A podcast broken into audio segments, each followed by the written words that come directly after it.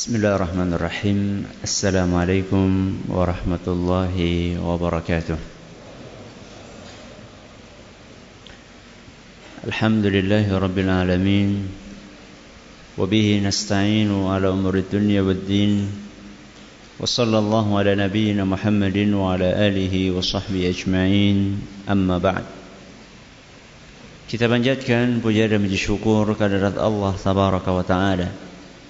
Pada kesempatan malam yang berbahagia kali ini, kita kembali diberi kekuatan, kesehatan, hidayah serta taufik dari Allah Jalla wa Ala, sehingga kita bisa kembali menghadiri pengajian rutin malam Sabtu di Masjid Jenderal Besar Sudirman ini.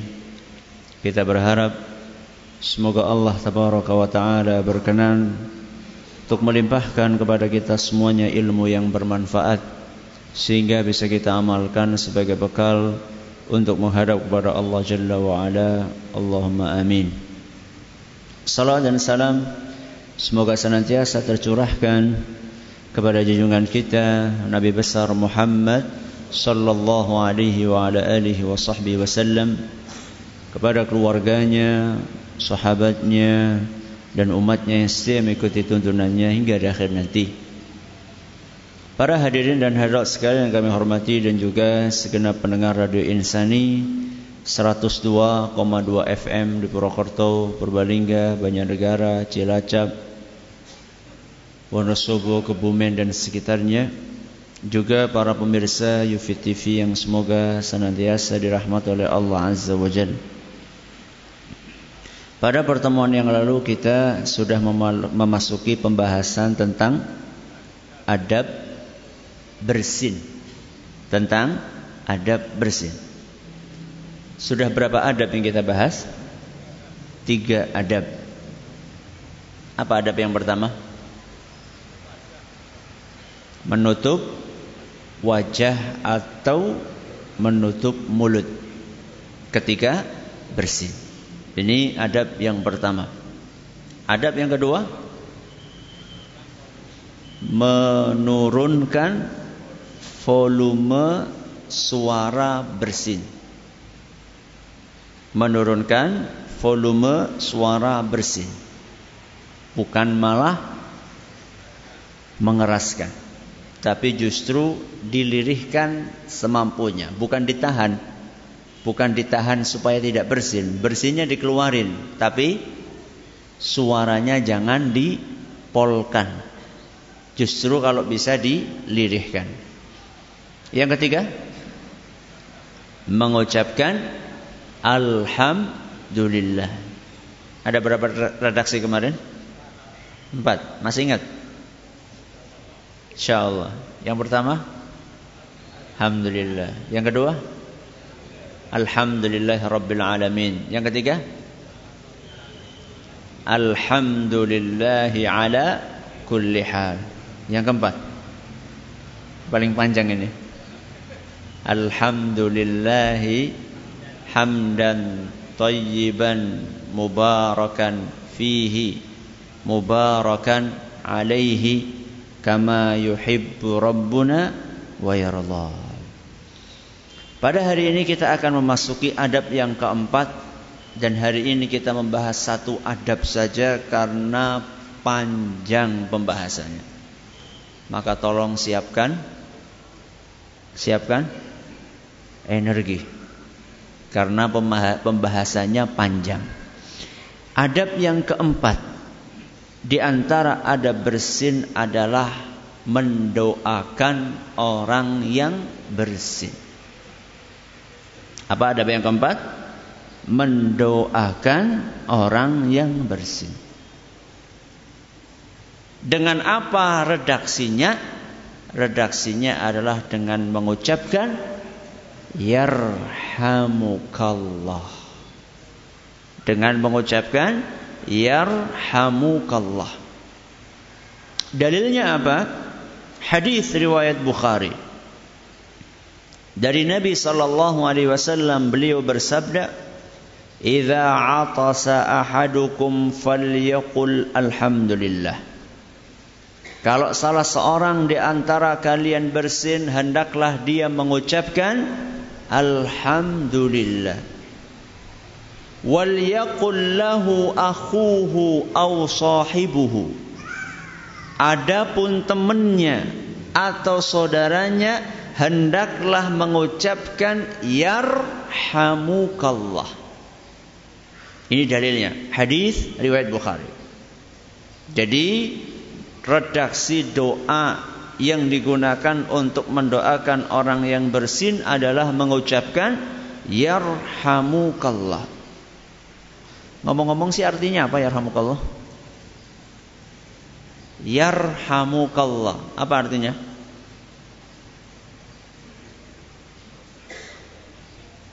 Apa? Dirahmati. Siapa yang dirahmati? Yang bersin. Maksudnya semoga engkau dirahmati. Apa engkau sedang dirahmati? Yang benar yang mana? Yarhamukallah, semoga engkau dirahmati Allah. Atau lagi ngasih tahu kamu sedang dirahmati Allah. Yang benar yang mana? Hah? Yang pertama. Yang kedua salah berarti. Yang kedua, berarti yang pertama salah.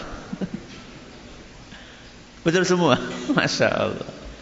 Kata Imam Ibnu Daqiq Al-Aid, dua-duanya sama-sama bisa diterima. Ya. Jadi bisa jadi maknanya adalah doa, atau bisa jadi maknanya adalah pemberitahuan. Yang pertama apa maknanya? Doa. Doa itu artinya moga-moga jenengan dirahmati Allah. Itu arti dari yarhamukallah.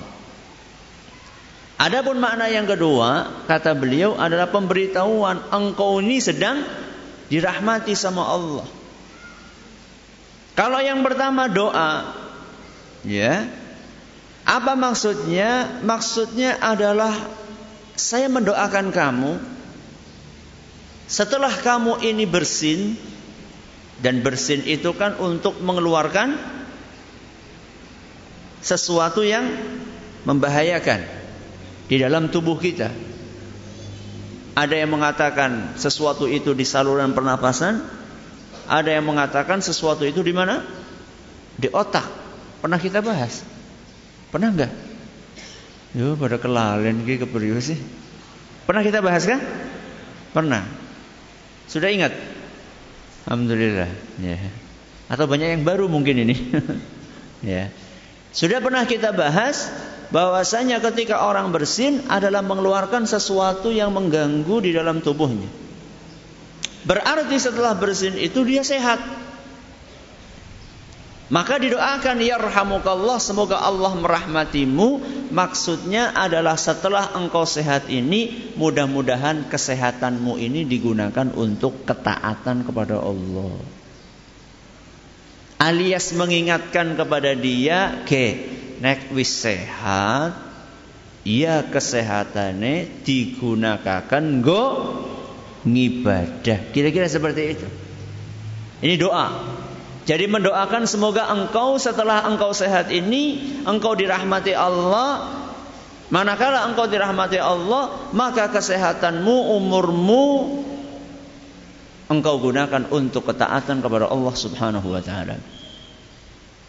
Karena tidak sedikit orang yang sehat, sehatnya untuk berbuat maksiat. Iya apa enggak? Iya. Iya. Kapan enggak maksiatnya? Kalau lagi sakit. Makanya orang udut, biasanya udut. Lagi kena jantung, oh kayak gue. Nak sehat berarti udut maning. Ini sehat untuk berbuat mak maksiat. Ya. Nah ini kita doakan dia. Sudah kamu ini lagi sehat, tolong kesehatannya ini aku doakan semoga engkau gunakan untuk ketaatan kepada Allah, untuk beribadah kepada Allah, bukan yang lainnya. Ini makna yang pertama adalah do, doa. Makna yang kedua adalah ngasih tahu. Fulan, kamu ini lagi dirahmati sama Allah. Loh, dari mana kamu tahunya? Iya. Kalau orang bersin, ya, kecepatannya berapa kemarin? dua ratus lima puluh kilometer per jam. Jadi orang bersin itu kecepatannya segitu gitu. Nah, yang namanya kecepatan seperti itu kan mengerikan. Kalau misalnya nih, misalnya nih ya, tangan kita ini diikat tali, kemudian ada orang diikatkan tangan tali ini ke motor dan dia memacu motornya dua ratus sepuluh kilometer per jam. Apa yang terjadi? Copot. Kalau dua ratus lima puluh kilometer per jam copot, nggak usah dua ratus lima puluh kilometer per jam.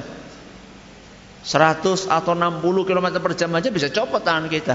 Nah ini kok alhamdulillah hidung kita ini nggak copot gitu loh. Ketika bersin kok hidung kita nggak copot. Nah ini kita lagi dirahmati sama Allah, dikasih tahu sama teman kita, "Ge fulan, kamu ini lagi dirahmati sama Allah. Kamu bersin, akan tetapi anggota tubuh kamu ini tetap pepek." Pepek we maksudnya ora ora kurang. Untune ora merotol. Irunge ora copot, matanya enggak keluar, ya. Lagi diingatkan sama temannya, eh fulan, kamu ini lagi dirahmati Allah. Ini makna yarhamukallah. Nah, pembahasan berikutnya,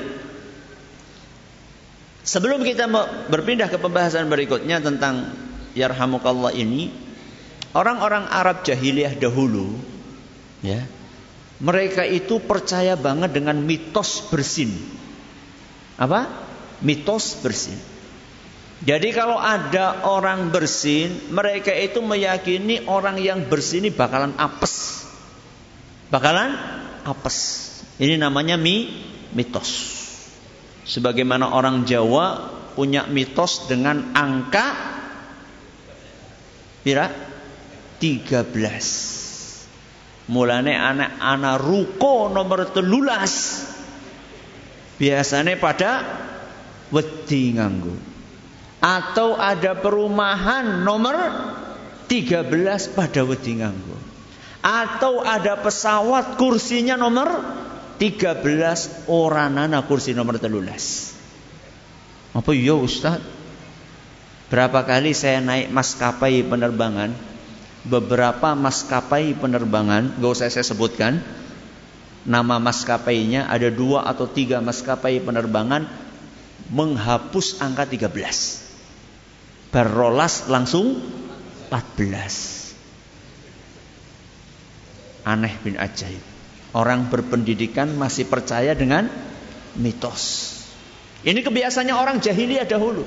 Mereka itu kalau dengar ada orang bersin langsung apa? Cilaka. Ya. Ki wong bakalan cilaka bersin. Entah karena entah nanti cilakanya sakit atau ketabrak atau apa. Yang penting mereka punya mitos orang bersin cilaka. Begitu Islam datang, kata-kata cilaka itu diganti dengan apa?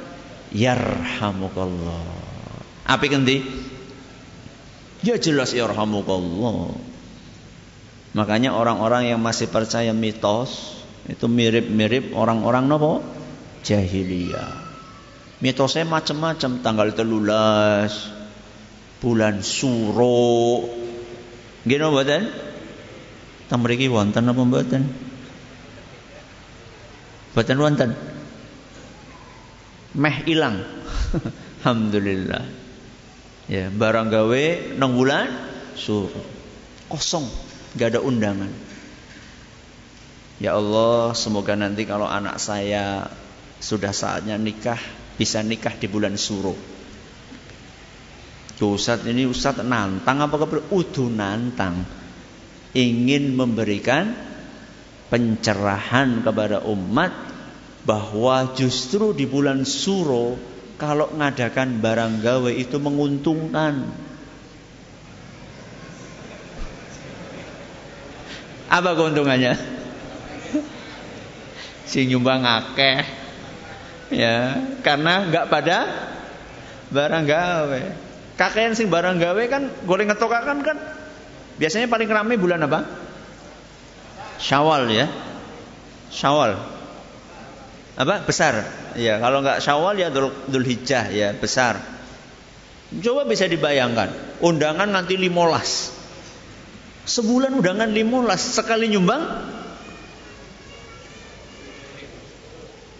sepuluh ribu euro malah mangane akeh nyumbangnya sepuluh ribu ya lima puluh lah lima puluh gitu kan lima puluh kali lima belas berapa itu tujuh ratus lima puluh ribu gajinya kurang satu juta berarti sisanya rong atus seket orang akan mikir-mikir lah nganggo amplop iki orang bakalan dibuka sepuluh bae ya. Karena banyak, coba bulan Suro, bulan Muharram maksudnya, bulan Muharram jarang, paling undangan satu dua lagi undangan kursi cetok, rongatu sewu, alhamdulillah. Ya bukan itu tujuan utamanya, tujuan utamanya adalah memberikan penjelasan kepada masyarakat bahwa mitos bulan Suro itu tidak ada di dalam ajaran Islam. Jadi ketika doa itu diterapkan, yarhamukallah, maka akan timbul persaudaraan yang hangat di antara kaum muslimin. Jadi ketika ada orang bersin, subhanallah, indah sekali. Orang bersin mengucapkan alhamdulillah. Pertama bersinnya sendiri nikmat. Pertama bersinnya itu nikmat. Makanya pada beberapa pertemuan yang lalu kita jelaskan bahwa bersin itu apa? Karunia dari Allah. Dan Allah mencintai bersin. At-tasa'ubu minasyaitan. Sebaliknya menguap itu dari setan. Kalau bersin dari Allah Subhanahu wa taala. Dan Allah mencintainya. Jadi ketika orang bersin, satu dia dapat nikmat. Setelah dapat nikmat dia mengucapkan alhamdulillah, dapat pahala. Habis itu didoakan sama orang lain, ya rahamukallah. Subhanallah. Habis itu dia ngucap lagi yahdikumullah wa yuslih wa yuslihu balakum. Nanti kita akan jelaskan pada pertemuan yang akan datang insyaallah. Jadi inilah nikmat yang beruntun yang didapatkan oleh seorang hamba. Kesehatan dapat, pahala dapat, doa dapat. Dan ketika ini diterapkan kata para ulama, ini akan menimbulkan rasa kasih sayang, persaudaraan di antara kaum muslimin. Cuman sayangnya adab yang satu ini banyak diabaikan. Makanya monggo yang hadir di sini para pionir yang sudah tahu hukumnya monggo dipraktekkan. Gak usah jauh-jauh. Pertama kali dipraktekkan di mana? Di dalam rumah tangga kita. Bojone nek wahing mengucapkan alhamdulillah jenengan ucapkan apa? Yarhamukallah. Aduh, adem banget ya. Bukan malah dimarahi, wahing seru teman. Bukan seperti itu. Yarhamukallah, doakan. Enak ya. Kalau kita enggak, bukan kita yang doakan istri kita, saya mau doakan. Ya. Kalau bukan kita yang doakan anak-anak kita, siapa yang mau doakan? Ya. Sudah. Untuk siapa doa ini? Apakah setiap orang yang bersin dia berhak untuk mendapatkan yarhamukallah? Apa jawabannya? Untuk siapa yarhamukallah ini? Untuk orang yang bersin dan mengucapkan alhamdulillah. Dalilnya apa? Hadis Nabi sallallahu alaihi wasallam dalam Bukhari. Di mana Nabi shallallahu alaihi wasallam mengatakan, "Idza atasa fahamidallaha, fahaqqun ala kulli muslimin sami'ahu an yushammitah." Seandainya ada orang bersin, mengucapkan alhamdulillah, mengucapkan alhamdulillah, maka harus bagi setiap muslim yang mendengarnya untuk mengucapkan yarhamukallah. Berarti bersin ini hanya untuk eh, maaf. Yarhamukallah ini hanya untuk orang yang mengucapkan alhamdulillah ketika bersinnya. Makanya Nabi kita shallallahu alaihi wasallam praktek langsung. Ketika ada orang bersin nggak mengucapkan alhamdulillah, beliau nggak mengucapkan yarhamukallah. Dalam hadis riwayat Bukhari dan Muslim diceritakan oleh Anas ibnu Malik radhiyallahu anhu, atasa rajulani 'inda an-nabiy sallallahu alaihi wasallam. Pada suatu hari ada dua orang bersin di sisi Nabi sallallahu alaihi wasallam. Berapa orang? Dua. Fashammata ahadahuma walam yushammitil akhar. Kemudian beliau mengucapkan yarhamukallah kepada salah satunya dan tidak mengucapkan yarhamukallah kepada orang yang kedua. Pilih kasih atau tidak? Pilih kasih atau tidak? Enggak. Adil atau tidak? Adil. Yang satunya yarhamukallah, satunya enggak kok. Adil gimana sih? Adil sih artinya apa? Adil itu bukan berarti sama. Adil itu meletakkan sesuatu pada porsinya. Itu namanya a, adil. Ya. Maka kemudian faqila lahu, dia ditanya, wahai Rasul, engkau ditanya beliau, wahai Rasul, yang satunya engkau doakan, yang satunya enggak engkau doakan. Kenapa wahai Rasul? Beliau mengatakan hadza hamidallah wa hadza lam yahmadillah. Yang pertama ini tadi setelah bersin mengucapkan alhamdulillah, yang kedua tidak mengucapkan alhamdulillah. Makanya yang didoakan cuma satu tok. Dan Nabi shallallahu alaihi wasallam nggak kenal basa-basi dalam hal ini. Sekalipun orang yang mengucapkan alhamdulillah itulah orang yang terpandang sekalipun, nggak beliau doakan yarhamukallah. Dalam riwayat lain yang diriwayatkan oleh Imam Ahmad dan dinyatakan sahih oleh Imam Al-Hakim, atasa rajulani 'inda an-nabiy sallallahu alaihi wasallam ahaduhuma asyrafu minal akhar. Pada suatu hari ada dua orang bersin di hadapan Nabi sallallahu alaihi wasallam, salah satunya lebih ningrat. Salah satunya lebih ningrat, yang satunya bangsawan, yang satunya bangsawan sama karyawan. Yang satunya berdarah biru, yang satunya berdarah biasa. Ya. Yang satunya ningrat, yang satunya rakyat biasa. Yang satunya pejabat, yang satunya bawah, yang satunya atasan, satunya bawahan. Jadi dua orang bersih di hadapan Nabi shallallahu alaihi wasallam. Fa'atasa syarifu falam yahmadillah. Yang bangsawan ini bersin dan gak mau mengucapkan alhamdulillah. Kok malah yang bangsawan? Ya. Kemudian falam yushammidhun nabiyyu sallallahu alaihi wasallam, maka Nabi pun tidak mendoakan orang ini karena dia tidak mengucapkan alhamdulillah. Wa atasal akharu fahamidallah fashammatahun nabiyyu sallallahu alaihi wasallam. Sedangkan orang yang biasa-biasa saja bukan ningrat, setelah dia bersin dia mengucapkan alhamdulillah, maka Nabi pun segera mengucapkan yarhamukallah. Faqala syarifu, yang bangsawan ini protes kepada Nabi shallallahu alaihi wasallam dan berkata, atastu indaka falam tumash falam tushammitni wa atasa hadza indaka fashammattahu. Wahai Rasul, ini orang bersin engkau doakan, aku bersin, kenapa enggak engkau doakan? Enggak terima dia. Masa yang doakan cuma dia, wahai Rasul, aku kok enggak doakan? Atau kira-kira mungkin bahasa uh, bahasa yang ingin dia sampaikan sebenarnya, aku kan bangsawan wahai Nabi, masa enggak didoain? Dia ini ngasih apa? Aku kan duitnya banyak. Kira-kira seperti itulah. Ya. Maka Nabi shallallahu alaihi wasallam menjawab dengan jawaban yang telak. Beliau mengatakan, inna hadza dzakarallaha fadzakartuhu. Fulan ini yang tadi aku doakan, ketika bersin ingat Allah, maka aku pun ingat dia. Alasannya Nabi shallallahu alaihi wasallam apa? Orang ini ketika bersin ingat Allah. Kapan ingatnya? Ketika mengucapkan alhamdulillah. Maka aku pun jadi ingat sama dia karena dia ingat Allah. Wa innaka nasitallaha fanasituka. Adapun engkau ketika bersin kamu lupa sama Allah, maka aku pun lupa sama kamu. Subhanallah.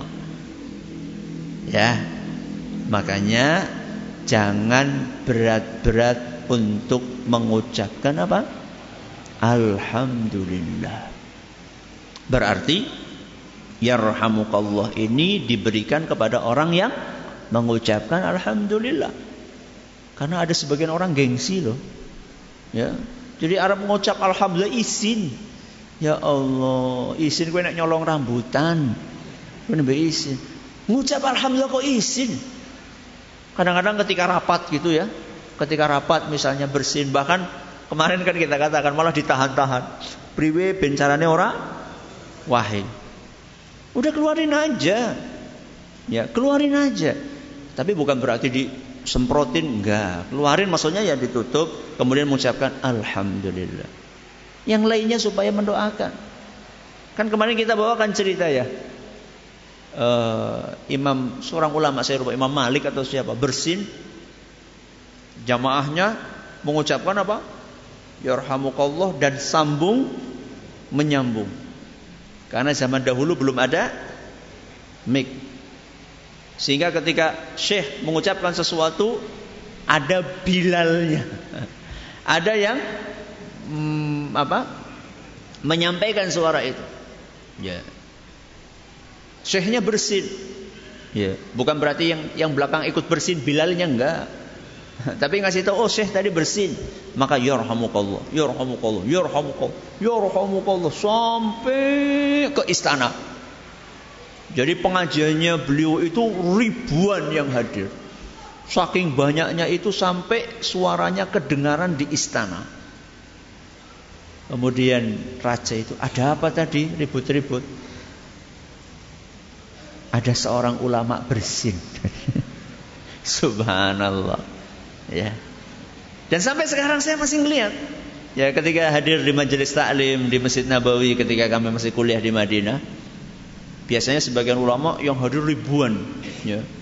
Itu kalau ulamanya bersin, mengucapkan alhamdulillah, santrinya semuanya yarhamukallah. Wah, Masya Allah. Mantap, ya. Makanya mari kita hidupkan yang seperti ini. Ini sunnah Nabi shallallahu alaihi wasallam. Berarti yarhamukallah diberikan kepada siapa? Orang yang mengucapkan alhamdulillah. Kalau kita nggak dengar gimana? Kalau kita nggak dengar orang ini mengucapkan alhamdulillah, kita doain nggak? Kalau kita nggak dengar, doain nggak? Nggak. Kenapa nggak didoain? Nggak dengar. Kalau dia ngucapin gimana? Misalnya nih, misal, misal. Mungkin nggak nggak ada. Misalnya ada orang di sebelah jalan sana.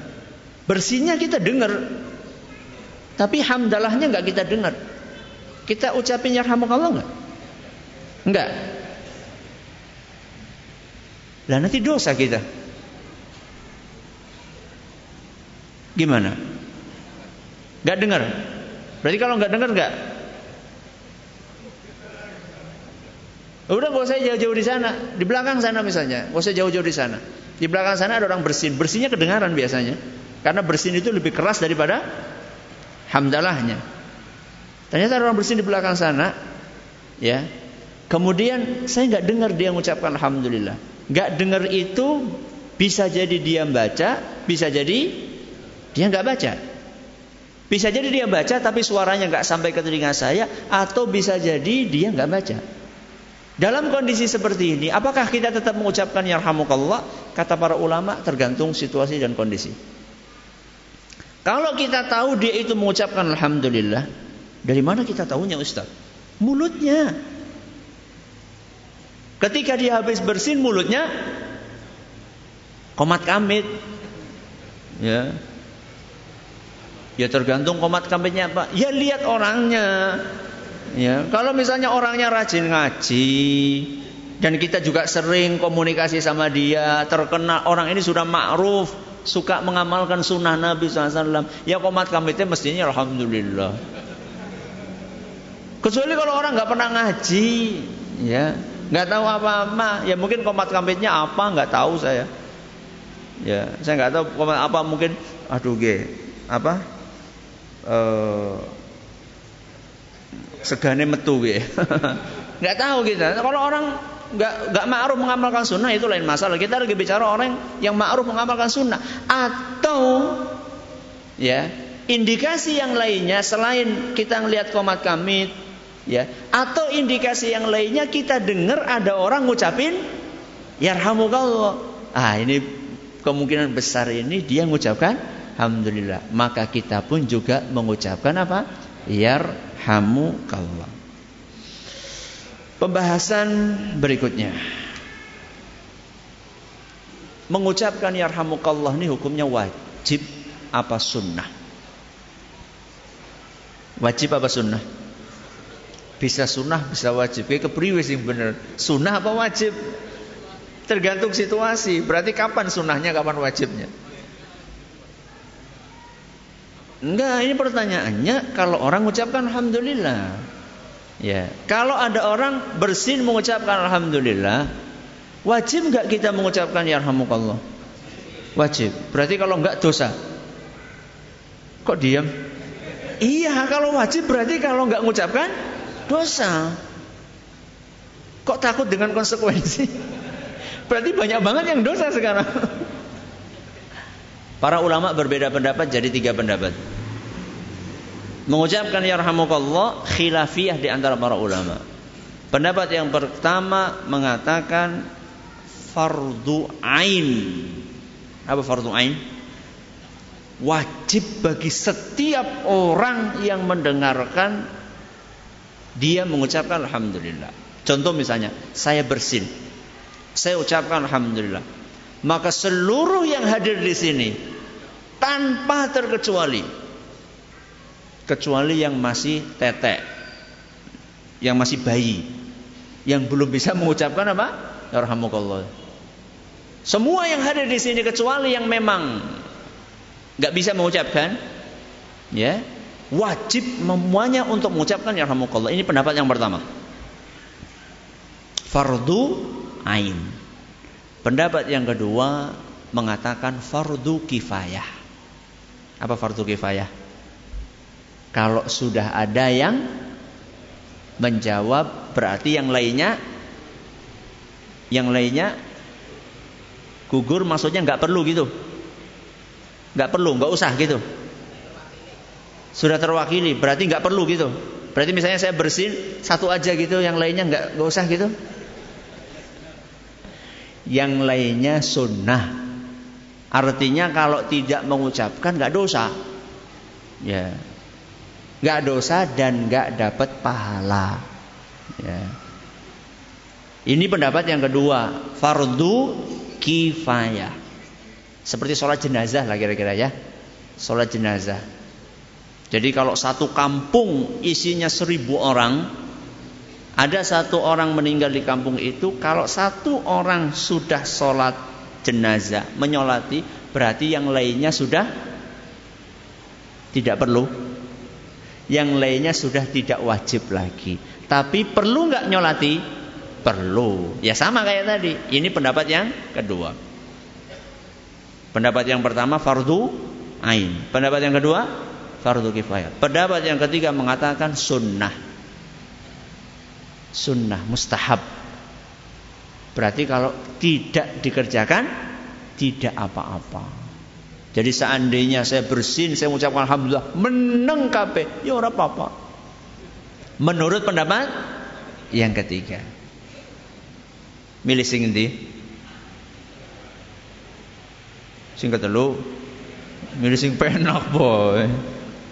Wallahu alam bisawab. Kalau saya ini kok agak cenderung kepada pendapat yang pertama. Wah Ustadz itu menurut pendapat yang pertama sih kepriwe. Iya, karena hadisnya di dalam Bukhari, ya hadisnya di dalam Bukhari itu bunyinya tegas, ya bunyinya tegas. Hakun ala kulli muslimin, harus bagi setiap muslim, kira-kira seperti itu. Bagi yang mendengar temannya bersin mengucapkan alhamdulillah, hakun ala kulli muslimin, harus bagi setiap muslim untuk mengucapkan yarhamukallah. Ini hadisnya dalam Bukhari. Makanya ya amannya ngambil pendapat pertama saja. Tapi ya kalau mau memilih pendapat yang kedua nggih monggo, ndak apa-apa. Atau pendapat ketiga nggih monggo, tapi kalau saya cenderungnya kepada pendapat yang pertama. Makanya para ulama kita dahulu itu sangat memperhatikan yang namanya adab bersin ini. Ada sebuah kisah menarik diceritakan oleh Imam Ibnu Hajar. Kata beliau, ada seorang ulama besar namanya Imam Abu Dawud. Siapa namanya? Imam Abu Dawud. Suatu hari beliau lagi naik kapal, lagi naik kapal besar beserta dengan teman-temannya. Tahu-tahu beliau dengar di tepian sana, entah tepi sungai, di sini nggak diceritakan, atau tepi laut, di tepian sana ada orang bersin, ada orang bersin. Kedengaran bersinnya keras, dan juga kedengaran dia mengucapkan apa? Alhamdulillah. Maka Imam Abu Dawud ini, waduh gimana ya, masa yarhamukallah ya orang member kan ya. Akhirnya dia pengen doakan orang ini. Akhirnya dia gak mungkin kan kapalnya suruh apa? Suruh minggir kan. Masa kapal kon minggir kabehan, yarhamukallah. Akhirnya dia nyewa sampan. Nyewa apa? Sampan. Apa biar ketek, nah, nyewa ketek, bayar satu dirham, satu dirham ya berapa ratus ribu lah kira-kira. Nyewa ketek, kemana? Ke tepian sana. Ketek sudah sampai sana, yarhamukallah. Terus bali maning. Subhanallah. Nyewa ketek, satu dirham, berapa ratus ribu, cuma ingin mengucapkan apa? Yarhamukallah, balik lagi dia. Nggak ada kepentingan lain kecuali ingin mendoakan orang ini. Ketika balik ke kapal, ketika balik ke kapal, orang-orang yang, yang ada pada yang yang pada ada di kapal, mereka bertanya ini uh, kok segitunya gitu loh? Ya, kok segitunya kamu cuma mau mengucapkan yarhamukallah ngeluarin duit segitu? Maka Imam Abu Dawud mengatakan, la'allahu yakunu mujabad da'wah. Siapa tahu orang tadi itu doanya dikabulkan sama Allah. Siapa tahu orang tadi doanya dikabulkan. Emang di mana dia doa? Ya tadi setelah mengucapkan yarhamukallah, orang tadi kan mengucapkan apa? Yahdikumullah wa yuslihu balakum. Siapa tahu doanya dia itu dikabulkan sama Allah. Oh gitu ya, sudah. Falamma raqadu, ketika malam harinya mereka tidur di atas kapal, sami'u qailan yaqul, malam-malam mereka dengar suara. Apa bunyi suara tersebut? Ya ahlas safinah, wahai para penumpang kapal, inna Aba Dawud ashtaral jannata minallahi bidirham. Wahai para penunggang, wahai para penumpang kapal, sesungguhnya Abu Dawud telah memberi membeli surga Allah dengan satu dirham. Subhanallah. Jangan pernah meremehkan amal soleh walaupun kecil. Bisa jadi itu yang mengantarkan kita ke surga. Makanya Nabi shallallahu alaihi wasallam mengatakan, la tahqiranna minal ma'rufi syai'an. Jangan pernah kalian meremehkan kebajikan walaupun kecil. Sekedar kita lewat di tengah jalan ada kerikil, berhenti sebentar. Walaupun sudah pakai motor sing gede, ya yeah. Sudah pakai ninja misalnya. Wah, wow, wis gagah banget. Ninja bukan kayak gini ya, kayak gini ya. Salah. Kalau pakai gini pakai apa? Harley, ya. Yeah. Pakai Harley. Udah kayak gini tahu-tahu lihat kerikil, berhenti. Ya. Yeah. Kemudian turun, orang pikir mau ngapain ini? Ternyata turun nyinggirin apa? Kerikil. Jangan pernah remehkan amal yang seperti ini. Bisa jadi ini menjadi sebab dia masuk surga. Masuk Ustaz, kur apa? Nyingkirin kerikil. Oh, pada zaman Nabi shallallahu alaihi wasallam ada kejadian dakhala rajulun, atau diceritakan oleh Nabi shallallahu alaihi wasallam, dakhala rajulunil jannata bi ghusni syajaratin, ada orang masuk surga hanya karena satu ranting pohon. Ada orang masuk surga hanya dengan satu ranting pohon. Ceritanya gimana? Orang ini ngelihat ada pohon di pinggir jalan, rantingnya mentiung ke jalan. Setiap orang lewat terganggu. Ada orang yang nggak tahu kesampluk, ya. Akhirnya dia pikir, ah, ini bahaya. Maka dia ambil golok, kemudian dia potong ranting itu ikhlas karena Allah, masuk surga. Subhanallah. Sudah. Pembahasan berikutnya. Kalau yang bersin itu non-muslim dan dia mengucapkan alhamdulillah, mungkin enggak non-muslim mengucapkan alhamdulillah? Mungkin.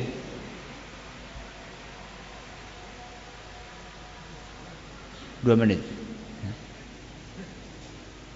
Mungkin gak muslim mengucapkan alhamdulillah, non muslim? Mungkin. Bismillah juga banyak. Saya diceritain sama pasien-pasien yang pergi ke dokter non muslim, ketika mau disuntik, dokternya apa? Bismillah, ya. Padahal non muslim. Mungkin saja. Kalau misalnya ada non muslim bersin mengucapkan alhamdulillah, apakah kita ucapkan sama dia yarhamukallah? Enggak. Enggak, yakin. Yakin seratus persen. Betul. Kenapa? Karena ini adalah hak sesama muslim. Makanya hadis yang kita pelajari ini yang sampai sekarang enggak selesai-selesai, ya, awalnya apa? Hakul muslimi alal muslim. Haknya muslim kepada muslim yang lain. Nah, kalau non muslim bagaimana? Nabi Shallallahu Alaihi Wasallam praktek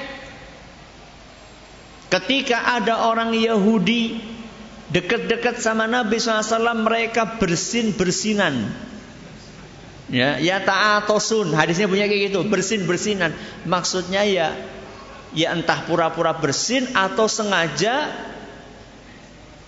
gawa merica, dan ya kemudian ya dihirup supaya ber, bersin, ya. Sengaja dia supaya didoakan sama Nabi Shallallahu Alaihi Wasallam. Karena mereka walaupun Yahudi, mereka tahu Nabi ini doanya mustajab. Begitu Nabi tahu ini orang non Muslim, maka Nabi Shallallahu Alaihi Wasallam tidak mengucapkan yarhamukallah. Tapi apa yang dibaca oleh Nabi shallallahu alaihi wasallam, yahdikumullahu wa yuslihu balakum. Bukan yarhamukallah, tapi apa? Yahdikumullahu wa yuslihu balakum. Apa artinya? Semoga Allah berhidayah kepada kalian. Artinya moga-moga berbu Islam, kira-kira seperti itu, ya. Moga-moga oleh hidayah. Bukan yarhamukallah. Yarhamukallah untuk muslim.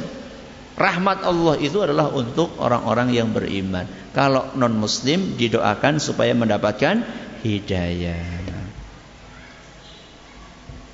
Kita lanjutkan setelah adzan insyaallah. Alhamdulillah rabbil alamin wassalatu wassalamu ala nabiyina Muhammadin wa ala alihi washabbihi ajmain wa ba'd. Pembahasannya masih panjang, ya. Ini kita baru bahas setengah. Masih ada poin kalau yang bersin lawan jenis bagaimana, ya, wanita, apakah juga berlaku hukum tadi? Kemudian juga kalau bersinnya berulang-ulang, sampai berapa kali kita mengucapkan yarhamukallah. Terus ada pembahasan kalau bersin ketika sholat, sampai kita bersin apakah juga mengucapkan yarhamukallah. Dan pembahasan yang terakhir adalah kalau bersin ketika sedang khatib khutbah Jumat, apakah juga mengucapkan yarhamukallah kepada teman kita atau tidak? Pembahasannya masih ada beberapa dan waktunya terbatas. Kita akan eh, bahas pada pertemuan yang akan datang insyaallah, sekaligus membahas adab yang kelima. Kita bacakan beberapa pertanyaan. Oh, sebelum saya lupa, eh, besok hari Ahad seharusnya jadwal saya pengajian rutin fikih sirah Nabi shallallahu alaihi wasallam di Masjid Agung Baitus Salam. Akan tapi karena ada kajian yang akan disampaikan oleh Ustaz Subhan Bawazir dari Bogor di Masjid Agung Purbalingga, maka kajian yang di Purwokerto sementara kami liburkan supaya bisa mengambil faedah pelajaran dari beliau yang sudah jauh-jauh datang dari uh, Bogor ke ke sini, ya. Besok hari Ahad tanggal empat belas, ya, di Masjid Agung Purbalingga jam sembilan pagi dengan tema Misteri Umur empat puluh tahun. Apa? Misteri Umur empat puluh tahun. Nyong urung patang puluh tahun Ustaz, mulane teka. Nyong wis liwat, mulane teka. Ya. Ya, ada apa dengan umur empat puluh tahun? Ya. Hadiri yang akan disampaikan oleh beliau Ustaz Subhan Bawazir. Saya baca satu pertanyaan. Ustaz, apabila orang bersin terjadi sama orang yang tunawicara alias bisu, misalnya orang yang tunawicara ini baca Alhamdulillah dalam hati, itu bagaimana? Dia bisa nggak memberi isyarat? Ya, biasanya orang tunawicara itu setahu saya bisa, tapi keluarnya cuma au-au gitu ya. Jadi dia dia itu bukan bukannya nggak bisa ngom, bukannya nggak bisa ngeluarin suara, bisa ngeluarin suara. Jadi kalau misalnya kita tahu dia setelah bersin dia mengeluarkan au-au suara yang nggak jelas, tapi maksudnya Alhamdulillah, maka kita ucapkan apa? Ya Yarhamukallah. Ya, jadi nggak perlu dia mengucapkan dalam hati, dia bisa dengan e, lisannya, tapi nggak jelas. Atau dia punya bahasa apa namanya? Bahasa isyarat. Ya, saya nggak tahu Alhamdulillah itu kayak apa. Ya, apa? Nggak tahu saya gimana. Ya. Tapi kalau kita tahu dia mengucapkan Alhamdulillah walaupun tidak terucap dengan jelas, ya, maka kita tetap me, me, membalas dengan mengucapkan Yarhamukallah. Mohon penjelasan apa yang harus diucapkan ketika batuk, karena selama ini saya belum pernah mendapatkan keterangan. Opo ya batuk ya? Gak tahu saya. Ya, saya juga gak tahu kalau batuk itu bacanya apa. Ya, ya mungkin gak tahu saya bacaannya apa. Ya, wallahu a'lam bishawab. Ya. Alhamdulillah nggak cocok. Ya, Alhamdulillah nggak nggak cocok. Innalillahi juga nanti temennya tanya siapa yang sing sing mati siapa? Nggak tahu saya. Nggak tahu. Wallahu a'lam bishawab. Ini yang dapat kami sampaikan pada kesempatan kali ini. Semoga bermanfaat buat kita semuanya. Hari ini kita membahas adab yang keempat, mendoakan orang yang bersin. Kita ulangi secara ringkas. Jadi kita mengucapkan apa? Yar Alhamdulillah. Maknanya bisa dua. Yang pertama doa, yang kedua pemberitahuan. Kemudian setelah itu kita membahas tentang doa ini Yarhamukallah diberikan kepada siapa? Orang yang mengucapkan Alhamdulillah. Lalu apa hukumnya mengucapkan Yarhamukallah? Ada perbedaan pendapat. Yang mengat, pertama mengatakan fardhu ain, yang kedua fardhu kifayah, yang ketiga sunnah.